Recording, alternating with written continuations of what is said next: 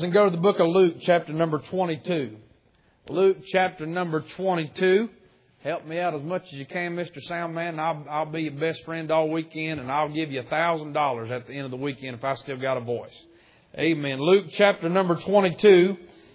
Luke, chapter number 22 and verse 31.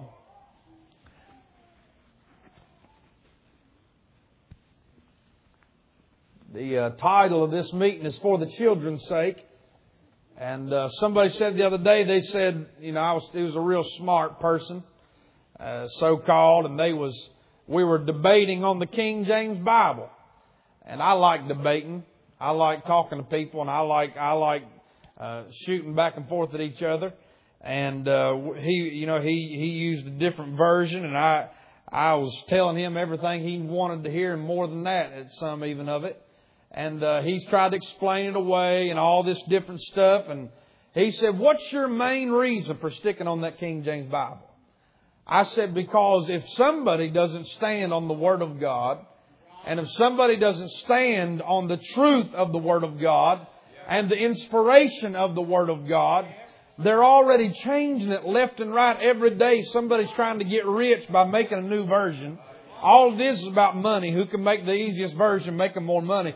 And I said, if somebody doesn't stand, what will my boy have to read in 30 years? And the, the devil's job is to water things down. Can't you see that? The devil, his goal is to water things down. And, and right now it may not make a difference, but I promise you this, if somebody doesn't stand on it now, then later in generations down the road, they won't have any truth at all. If somebody doesn't stick by old time Holy Ghost worship, and we don't get pacified by these dead, dry churches, then what's going to happen in the generation to come? If our preachers all turn into pansies and won't preach the Word of God, then what will the next generation have as preachers down the road? I'm just saying that for the children's sake, we've got to stick by some things. I don't give a rip about opinions. I don't give a rip about uh, people's uh, what they think and different things. Uh, all of those things don't matter. But there's things that I will stick onto until the Lord comes by, and that's the truth of the Word of God. Uh, for the children's sake, that's what we're doing here this weekend, and I believe that all we're doing is passing down the mantle of what God's given us in our lives. And I sure do thank God that one day somebody passed some things my way, aren't you? Uh, Luke chapter number 22. Luke chapter number 22. I thank you for being in your place tonight. I thank God for Pastor John Dale being my friend. And I thank God for all he's meant in my life from the time I was a little kid in a camp meeting. I remember hearing Brother John preach when I was just a little boy. And I appreciate him and thank God for him and his wife and his family. And uh, me and Jerry's just been looking forward to coming back. That barbecue y'all made last year. I've been runt. Y'all know that word up here? Runt. I've been runt all year long. You can't find y'all's kind of barbecue in a restaurant. We, I, have been going every, I, I'll be honest, before last year I wasn't crazy about barbecue. And I ate y'all's barbecue and your barbecue sauce and ever since then I've been running this world trying to find barbecue like what y'all had here. And I can't find it nowhere. Are y'all cooking that again this year? I won't be here Saturday. I need some tomorrow. Thank you, sir. Luke chapter number 22. Luke chapter number, if you're glad you saved, say amen. Stand to your feet in reverence for the Word of God. Let's read a text. Give me just a little bit more. These people's ears ain't hurting me. I want to be as loud as Rod Parsley is on TV. Amen. Uh, Luke chapter number 22. Luke chapter number 22. The Bible said in verse number 31, and the Lord said, Simon, Simon, behold, Satan hath desired to have you, that he may sift you as wheat. Verse 32, but I have prayed for thee, that thy faith fail not, and when thou art converted, strengthen thy brethren. Heavenly Father, I pray you'd help us tonight. I pray God you'd be with us, meet with us. I pray you'd anoint the Word of God. Touch, Lord, not only my heart, my mind, and my lips, but God, I pray that you would anoint the ears of the people that are hearing the Word of God tonight. I pray you'd change us, transform us, God. Turn us into what you need us to be. And God, may we fall greater in love with you, God, by the time this thing's over. Lord, be with my wife while I'm gone, and Lord, may you take care of us, God, and may you strengthen us over the next few days. And God, for that we'll say thank you, and we'll give you the glory, for it's in the name of Jesus we pray, and all God's people said, Amen. You may be seated. Uh, inside of this verse, I've heard nearly my entire life uh, preached uh, about this chapter about Simon, Simon. Behold, Satan hath desired to have you that he may sift you as wheat. I've heard this chapter and this little phrase preached on many a time in my life. Uh, but many things begin to stick out to me when uh, inside of this chapter. Uh, one thing that stuck out to me inside of this verse was the word converted. The word converted is in this Word of God and it's in this passage. And I find it to be very, very important that we understand the, the depth of this word named converted. Uh, not only that, but there's one little phrase here, and you have to understand the story before I mention this next one. But, but Simon is at the height of his ministry. Simon is at the very top of the ladder. Simon is walking and talking with Jesus Christ himself. Simon is in the inner circle of everything that is godly in this day. Simon is the man. Simon's got it made in the shade with the glass of lemonade. Simon is the man. If you went to a meeting where Simon was preaching, he'd have the big banners up over his table. I mean, Simon had it going on. Simon was the man. He was at the top of everything at this time in Luke chapter number 22. There are many biblical and prophetic things that are coming to place inside this chapter. Judas is rising to the scene. He is about to take his place. He's about to betray the Lamb of God. Jesus has just said when they were seated at the table, He said, whatever you're going to do, do it quickly. And Judas is rising to the scene as the person that would betray Jesus. Although Jesus was man, He was God. And He knew everything that was going on and He knew Judas was behind His back, betraying everything about Him. He knew that very shortly and very soon that He was going to walk up the hill of Calvary and bear the sin and the shame of the entire world. In Luke chapter 22, we find the weight of Calvary and the weight of the world is falling and resting upon the shoulders of the Lord and Savior, Jesus Christ. We find that here in this chapter, He is teaching on preaching and He's preaching and He's teaching the disciples. He is setting up and preparing His followers for the kingdom of God. And in the middle of everything, while Jesus is teaching the followers and while Jesus is teaching the people and while Jesus is proclaiming a kingdom that is to come, in the middle of all that, over in the corner, is a man by the name Simon. Simon is standing over there. He's smiling. I mean, everything's going on. Simon is advising people. Simon is counseling people. Simon is telling people what they needed to do. And in the middle of all of it, Jesus catch a glimpse of Simon. And although Jesus is man, he's also God, so he understands the future. And he sees a man named Simon. Simon thinks he's made it. Simon thinks he's made it to the pinnacle. But little did he know Simon was fixing to face the greatest battle of his entire life. And although Jesus was man, He was very God. And I can see just as all that's going on, I can see Jesus saying, time out. Hey daddy, give me just a minute. Time out. And he goes over to Simon. He loved Simon. He cared about Simon. He remembered when he picked Simon up off the side of the road and called him to be one of the twelve. He loved this man. And he said, Simon, Simon. I can see Simon looking into the eyes of that olive skinned Jesus. And he looked him in the eye, looked him in the eyes. And he, Jesus said, Satan hath desired to have you, that he may sift you as wheat. Simon, here's the bad news, thinking, oh my goodness, I, the, the devil's, I mean, how would it be for you if, if Jesus walked in the room and said, Satan has a personal vendetta against you? He has a personal score to settle with you. And the devil is on his way to your house and he's fixing to tango with your life. I can see as Simon as the fear comes over him, as Jesus says, Satan hath desired to have you that he may sift you as wheat. He said, but I have prayed for thee that thy faith fail not. Here's something that grabbed a hold of me. This next line, and when thou art converted, strengthen thy brethren. Now it's one thing for Jesus. He, he said, I, I pray for thee that thy faith fail not. Notice this. He did not pray that he wouldn't have to go through the storm. He didn't have to, he did not, he didn't say, I'm going to pray that you get exempt from this trial, that you get exempt from this problem, but rather, rather instead, he said, I prayed that while you're in the midst of your battle, that your faith fail not. He said, and when thou art converted.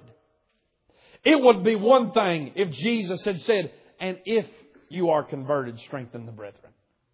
It'd be one thing if Jesus would have danced around it and said, if you pass the test, then you strengthen the brethren. But Jesus was prophetically telling Simon that you're going to make it through this. He said, when thou art converted, what would it do for you if you went to the doctor tomorrow and they said, sir, you have stage four cancer. It looks really bad. It's going to be really rough, but I talked to God and God told me you're going to make it. You don't need to worry. You see, that's what Jesus was doing there. He said, you're fixing to fight the greatest battle and the greatest storm of your life. Oh, but I prayed for thee that thy faith fail not. And when thou art converted, strengthen thy brethren. He was saying, Simon, you're fixing to face it, but trust me on this one, you don't have to fear. You don't have to worry. You don't have to quit because one of these days you're you're going to make it. One of these days, you'll come through it. And one of these days, the greatest days of your ministry are on the other side of this thing right here.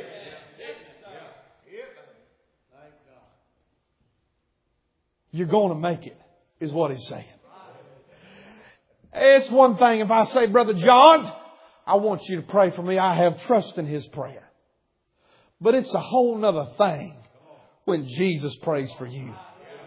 I could take you to the book of John, but I ain't got it memorized yet. But there's a verse in John where Jesus said, I've prayed for them also. He's prayed for you and I. And I'm going to tell you this, if Jesus can get a hold of God Almighty and if Jesus can get a hold of the ears of His Father, I promise you this, the devil may fight it and the devil may not like it.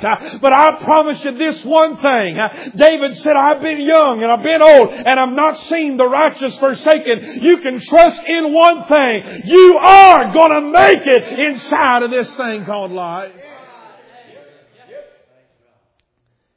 Uh, with that said, I got to deal with the word converted. The word converted. When do we make it? What do we have to do to get to the other side of this thing? You've got to get converted. We use the word converted. We down through time and in a lot of the early writers used this word converted and when somebody were saved they were called a convert. But what is the basics of this word? Me and my dad was talking about this. I was up in West Virginia sitting beside a campfire and the Lord had put this verse in my head. and Me and my daddy started talking about this word converted. We started looking up and he said, look here, son. He said, the word converted at its basic root, all it means is to change. And, uh, he said, son, he said, inside the walls in a house, there's power running through those walls.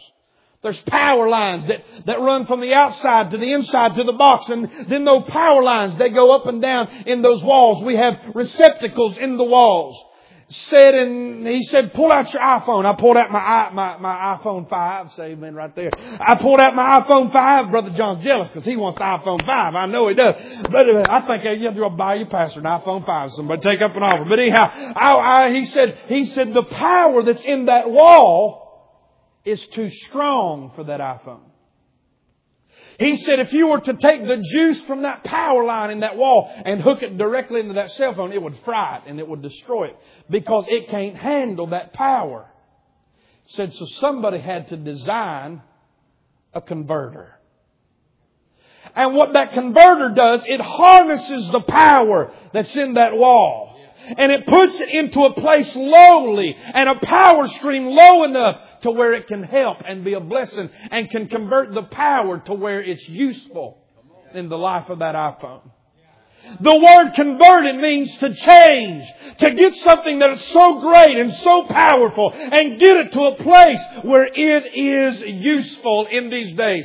I'm going to just to mention a couple things and I'm going to take my seat and I'm going to go find me some barbecue. Say amen, Mr. Soundman. But the first place that I find this word converted is when you and I get saved. The Word of God said, if any man be in Christ, he is a new creature. Behold, all things passed away. Behold, all things are become new. The day that I got saved, I was a preacher's kid. I grew up in church. I was, I never, I never drunk liquor. I never uh, done beer. I, I never, I never done drugs. None of those things in my life. But the same hell that the worst murderer and the worst malicious person in this world, that's where I was headed because I had the same disease called sin flowing through my members. You must understand in my original state, I could not go to heaven. I could not go before God because there was a shape. There was something wrong with me and I could not get to where God was. So there had to be a way to reconcile me to God. And one day as I was a little boy, oh, there was a preacher that began to preach when I was just a six or seven year old boy up in the mountains of West Virginia. I sat on the second row. My daddy was on the first row. All I remember as a little boy, I crawled over that pew. I said, Daddy, I want to be saved.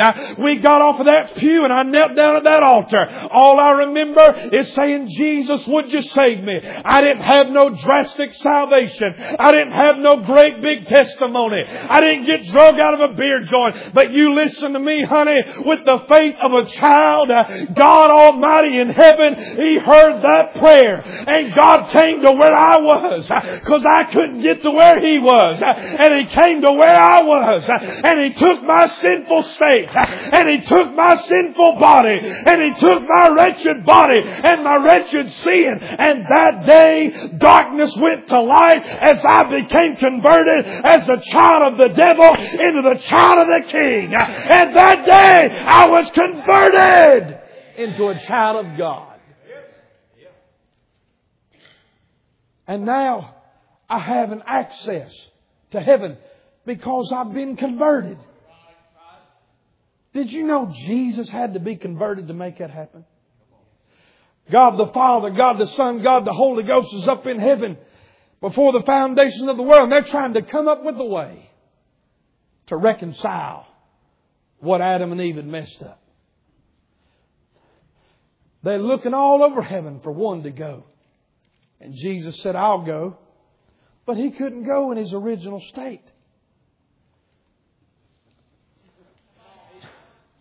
Jesus is sitting there one second. For you to believe your Bible, you got to believe this, but you ain't got no imagination. You just believe what other people tell you. But, but, but Jesus is there one day. All of heaven is operating. And at once, Jesus left the portals of glory. And he was converted into the womb of a lowly virgin. And he was born into this world, converted because how he was he couldn't have came. And he had to come low so that somebody that's born low can know Jesus can love them too. He lived low so somebody that ain't got no money and everybody, somebody can't live high can know that Jesus loves them too. He died low. He was buried low, but praise God, he was converted on that third and glorious day. One more time, when he rose up from the grave, uh, with death, hell, and the grave uh, captive in his hands, he was converted so we can be converted. I was converted when I was saved. I was changed. I get this all the time with teenagers say, Brother CT, I just don't know if I'm saved. I just don't know. And I understand that. But it's very simple. We make it so hard nowadays. So many people say so many things that ain't in that Bible. So many putting all these other requirements that if you ain't screaming, squalling, and crying, if you didn't come straight out of a beer joint and kneel on an altar, then you didn't get it. That ain't in the Bible. Uh, people say all this different stuff about uh, all these different things, but I'm gonna tell you, it's very simple. The ground is level at the cross. And people say, well, how do you know when you say, let me ask you this, was there a change in your life? Can you take me to the change that Jesus made in your life? Because if Jesus change, if Jesus saves you, He will change you. One thing drives me crazy as teenagers is they come say, Brother CT, I got saved at teen camp. And then they leave teen camp and go back and live just like a junkyard dog as soon as they get home. Want me to believe that somebody as holy as God's living on the inside of them and they can live contradictory to everything that God is. If something as big as God's living in something as small as you, He's going to stick out somewhere. There's going to be a change in your life. There will be a drastic supernatural change in your life. Could I say thank God for the change that Jesus makes in a man's life?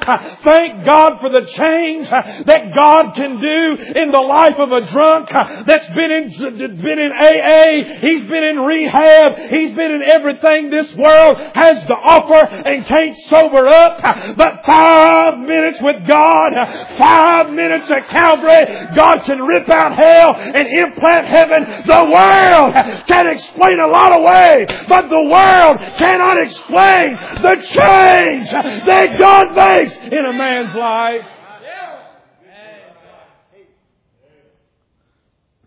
I was converted when God saved me. Let me ask you this. Where would you be right now where would you be right now had you not been converted? Had God not stopped you where you was? Had God not intervened, whoa, I wasn't expecting to get on this on Thursday night. When God intervened on your behalf and He turned everything around and He took out the nasty and He took out the sin. Ah, do you remember what it was like to lay down with the guilt and the shame and all the things that came along with that and all that God was dealing with your heart. Holy Ghost conviction. But when you got converted, there was a peace that passeth all understanding in the process of conversion. In the process of conversion. Not only when I was saved, but when I was sent, I had to be converted. I wanted to be a preacher so bad. I ran from it from the time I was 12 or 13 when God started dealing with me all the way to when I was 21 years old. I ran a hundred miles away. My daddy was a Baptist preacher. I knew very quickly that Baptist people many times are the meanest people in the world. And I said, the last thing I want to be is a preacher. I run from it. I did everything I could. I mean, I, I, I remember going out and I tried to, I remember thinking I'll go party, I'll go live wild, and I couldn't party because I was saved. Do you hear me? It's, I couldn't party. I couldn't fit in with that crowd. I'd put my wife beater on. I went and painted a fake tattoo on my arm. I mean, I'd wear in pants. I'd put my hat crooked. I'd do everything. I tried to look like them idiots, but I couldn't. I remember standing in line one time. I was under, I mean, I sat there. In my mind, I was thinking, I need to do something that will make God understand that I'm not going to be a preacher. I need to make God mad so these voices will leave me alone about preaching. And I remember a bunch of my friends, we went to Myrtle Beach. I didn't tell my mom nor my dad because I was 20 years old and my daddy still would have beat the mess out of me. Yeah, yeah, my daddy didn't play. But I, I ran off and left and we, I was in this line to go in this place, a, a, a, a little dancing jig place. Which I can't dance anyhow. I don't know why I was going in there. But I, all my friends was there there was a line. It's about an hour long. Jared was there last night. He'll tell you about it when he preaches tomorrow. But we, we, the, the line was real long. Everything was going on. And I, I was standing there in that line. Boy, I, I was trying to play tough stuff. I was trying to act like I was cold. I mean, I was, I was, I was doing everything I knew how to do. I had my shorts down and my undies sticking out. You know how we did it back there. Uh, the year was 2000. I had my old flip flop sandals on, had my braves, had all crooked with the fish hook in it. I just freshly painted tattoo on. I'm saying, I'd say, guys, I say, what's up, man? It's good to see you, dog. I, I, I, come by the place like we're gonna have a good time, yo. It's, it's good. And whole time I'm like, yo. I ain't never said yo before. And uh, I look across the street, Brother John, and there's a man with black pants, cowboy boots, white shirt cut off at the elbows, black tie on with the red cross right in the middle of it, pocket sticking up out of his place right there with tracks of every genre, shape, color, language, and every everything it could possibly be. And I know, I, I, I don't know what a hundred, I don't know what a million dollars smells like, but I can smell a Baptist preacher from a hundred miles away. I remember instantly sweat started pouring out my head because I thought, Lord, I bet my daddy supports that preacher and he's about to tell on me. I'm standing there and I'm trying my best to ignore him so not to catch eyesight with him. And there's two or three guys with me that we was there with and uh, I grew up with. And one of, my, one, of my, one of my buddies, he said, Yo, dog, what's that dude over staring at you for? I was like, I don't know, man. I don't know, man. It's gonna be bad. My dad finds out about this. Here, quit crying, dog. Quit crying, man. I'm like, man, it's gonna be bad. It's gonna be real bad. And I kept, and he was honed in on me. Boy, God, God had been dealing with my heart about preaching and selling out, and I was running from it. I was eight hours from home, but I couldn't get away from God. I stood there in that line, and that man began to walk through that crowd, pulled out a track, said, Sir, God told me to give this to you. Boy, I began to weep and cry. I tried to act like it was a coincidence. And boy, as loud as I've ever heard God, I heard him say, Get out of here before I got to deal with you. I didn't save you to live like this. I didn't save you to act like this. Now get out of here and get back to where you're supposed to be before I got to deal with you. Instantly, instantly, I began to weep and cry. Boy, I remember I, I inside that terrible place. I said, God, if you'll give me another chance, I said, God, please forgive me. God, please forgive me. God, if you'll get me out of here and get me home, I'll do and be whatever you want me to be. I went to my friend. I said, give me the keys. He said, where are you going? I said, I'm going home. He said, the hotel? I said, no, to West Virginia. He said, it's my car. I said, get in or hitch a ride. I said, God's about to kill me if I don't get home. Now I went home and my prayer changed from God. I don't want to be a preacher. And I remember in my mind, Lord God, thank you, Jesus. I remember thinking, God can't use me. I rebelled against God. I ran. Isn't it funny how God will arrange circumstances to kill your pride and kill your self-will to the point where you'll get hungry and say, God, if you give me a second chance, God, if you give me another chance, I promise I'll do better. And I remember praying, I'd say, Lord, if you're not calling me to preach, do you think you could think about calling me to preach? I'd read my Bible and I'd read about preachers and I'd study preachers and, and to me instantly in, the, in just a few months, the coolest people in my world were preachers. I hung around preachers. I went to hear preachers. I loved it. And I had no clue that God was just working things out, converting me into who I needed to be to serve Him. You see, before you was born, God had a plan for your life. Before you took your first breath, I believe with all my heart that God had a purpose and a plan for your life. And you can run if you want to and run if you will. You can do it the easy way or the hard way. You can make God end your life early if He has to, but God is going to squeeze the purpose out of your life that He birthed you to perform. And you can run and you can live sinful all you want, but it's just going to be a harder trek back for you. And God's going to convert you before this thing's over with. He's going to get rid of your will. He's going to get rid of your pride. And before it's over, He will convert you to do what you need to be doing. I was driving up the road in Charleston, West Virginia, working at a hotel, going back and forth, picking people up to the airport. It was snowing. Boy, I, I'd, I'd, been fasting two or three days, begging God to show me a hundred percent sure that God was calling me to preach. It was a big battle to me. Because just months before, I was up in West Virginia in Flatwoods at a camp meeting. Micah Henson's up there singing, the power of God's dripping off. I went to the altar, I said, Daddy, God's called me to preach. He said, No, he ain't, son. You always feel like that at camp meeting. Sit down and shut up. God ain't calling you to preach.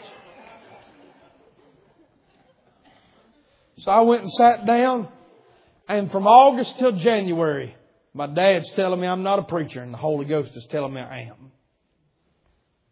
And now it's January, and I'm fasting, saying, God, you know Daddy said I ain't no preacher.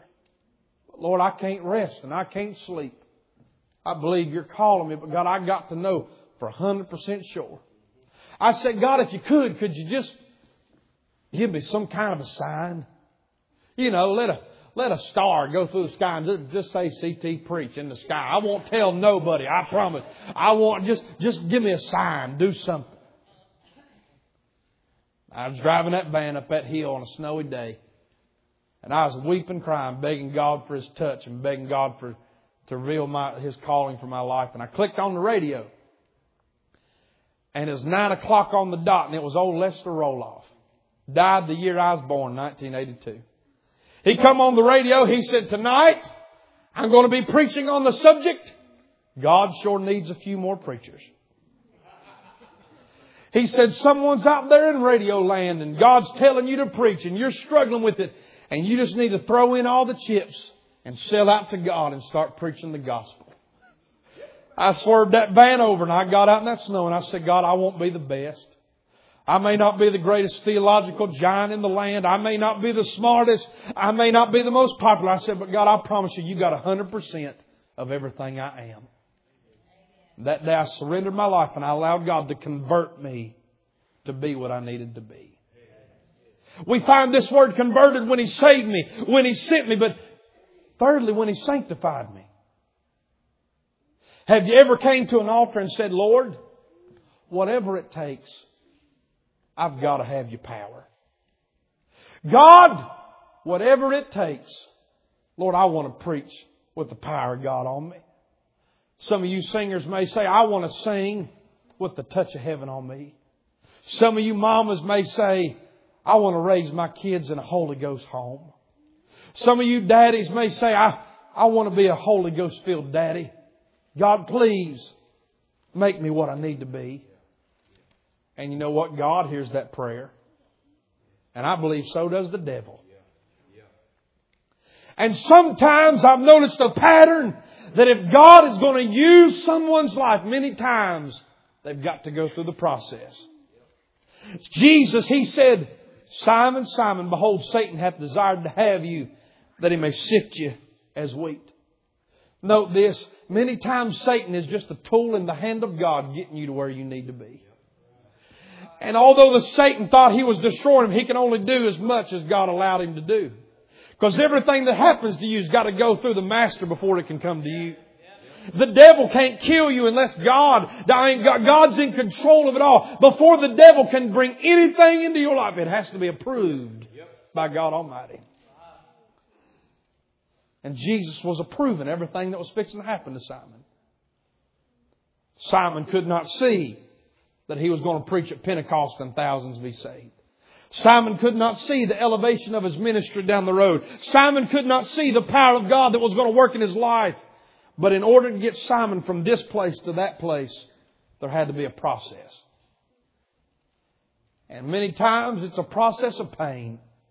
Many times, I don't know about you, have you ever stood beside a graveyard and beside a graveside and said, God, why in the world would you allow this to happen in my life?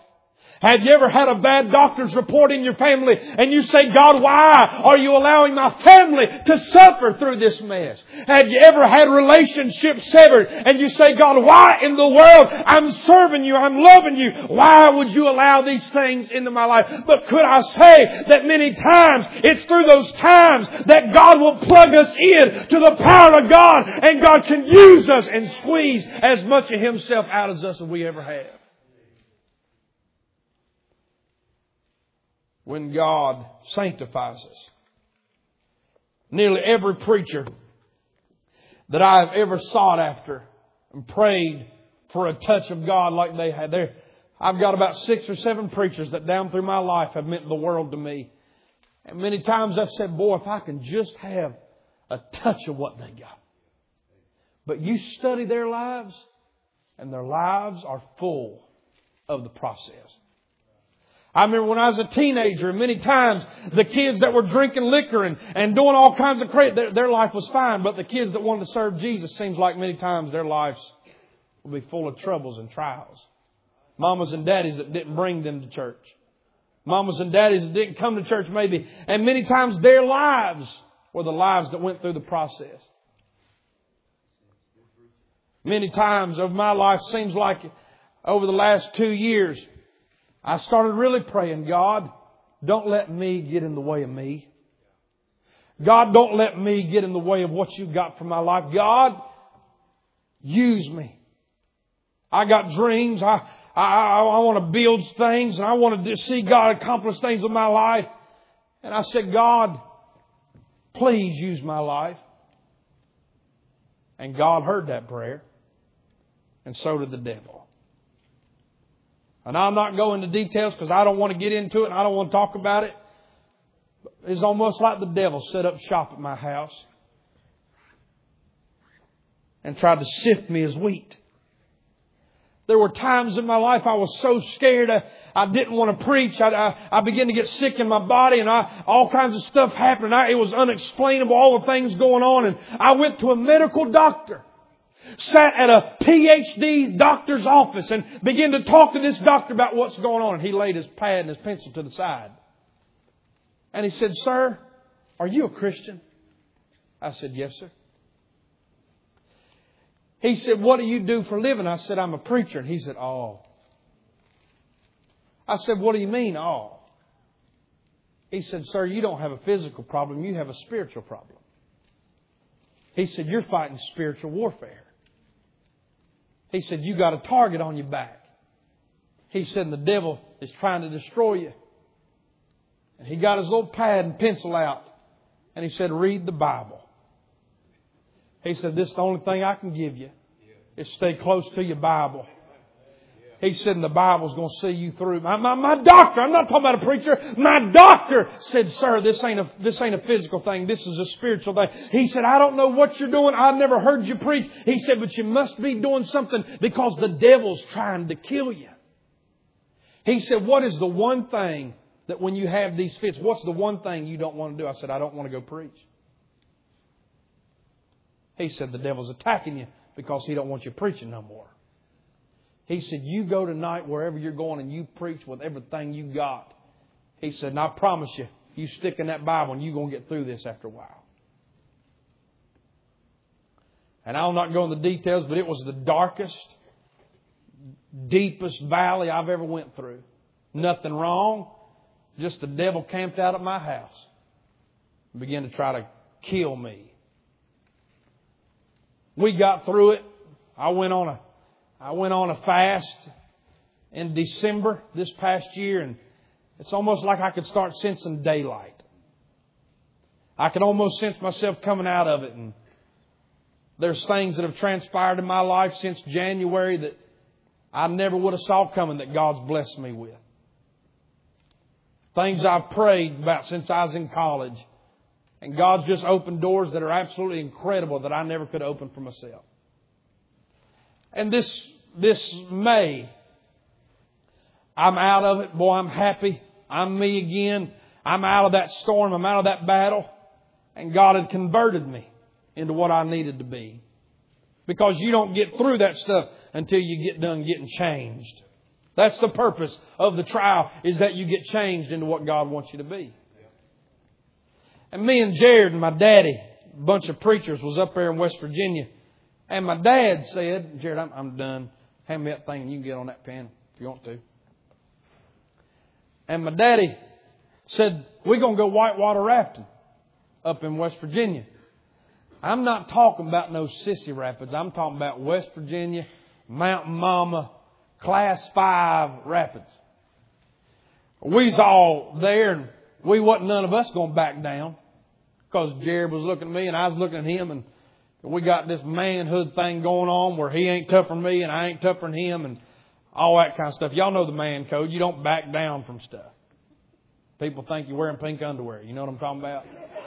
And uh, I, we was there, and my dad said, "Come on, boys, we're gonna go to them Class Five rapids. A Class Six rapid is Niagara Falls."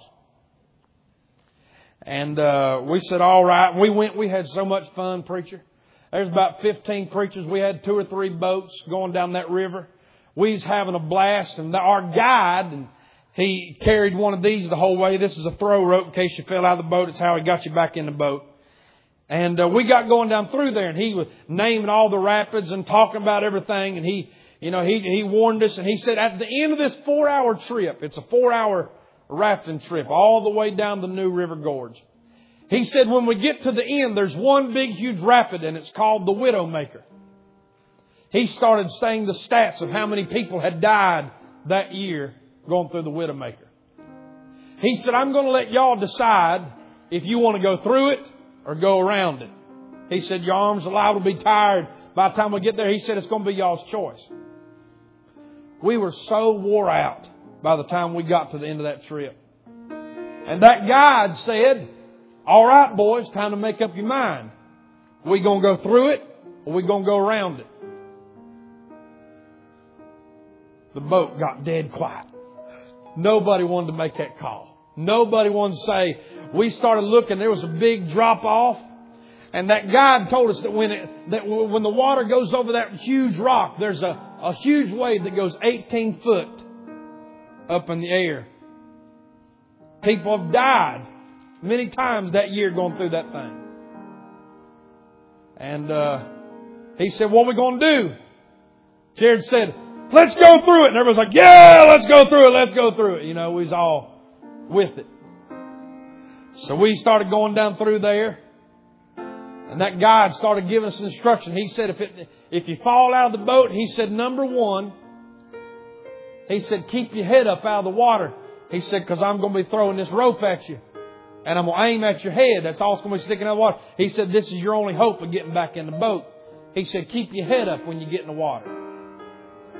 He said, number two, he said, underneath those water, there's hydro pools. He said, if those hydro pools get you, he said, that's how people die. He said, it traps them in those hydro pools. He said, you just fight your way and do your best to get out of there. He said, and I'll be there to get you soon. He said, keep your feet up. He said, because your legs can get caught in them rocks and the water will push over. It'll break your legs and you'll die at the bottom of the water and we won't find you.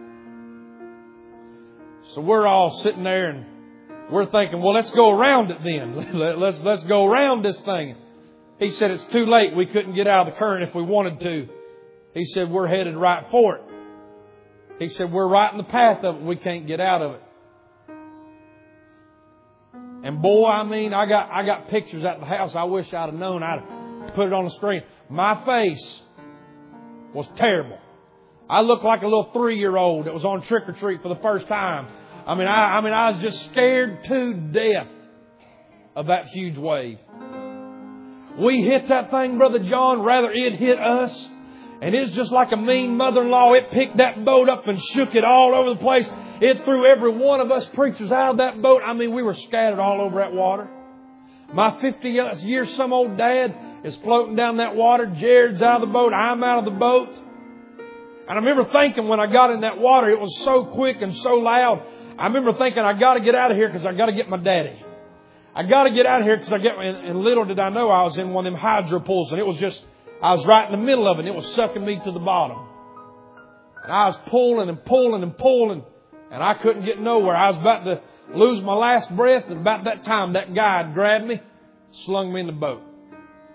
I'd have probably drowned had he not grabbed me that day. He grabbed me, threw me in the boat. And I watched that guy grab those throw ropes and he started launching them all over that water. I mean, he's hitting people right in the head. They're all over that water and he's, he's getting them in one by one. The other guys and the other boats are, are going down at this point and we're all stranded. The boat's upside down and that guy's on top of that boat just throwing them rafts out, throwing them ropes out. Little by little, he threw Jared back in the boat. He threw other people. And the only people, only person that wasn't in the boat was my dad. Water's everywhere. Everything's upside down. I'm literally scared to death. Where's dad? Where's daddy? Where's daddy? Where's daddy? We can't find him nowhere.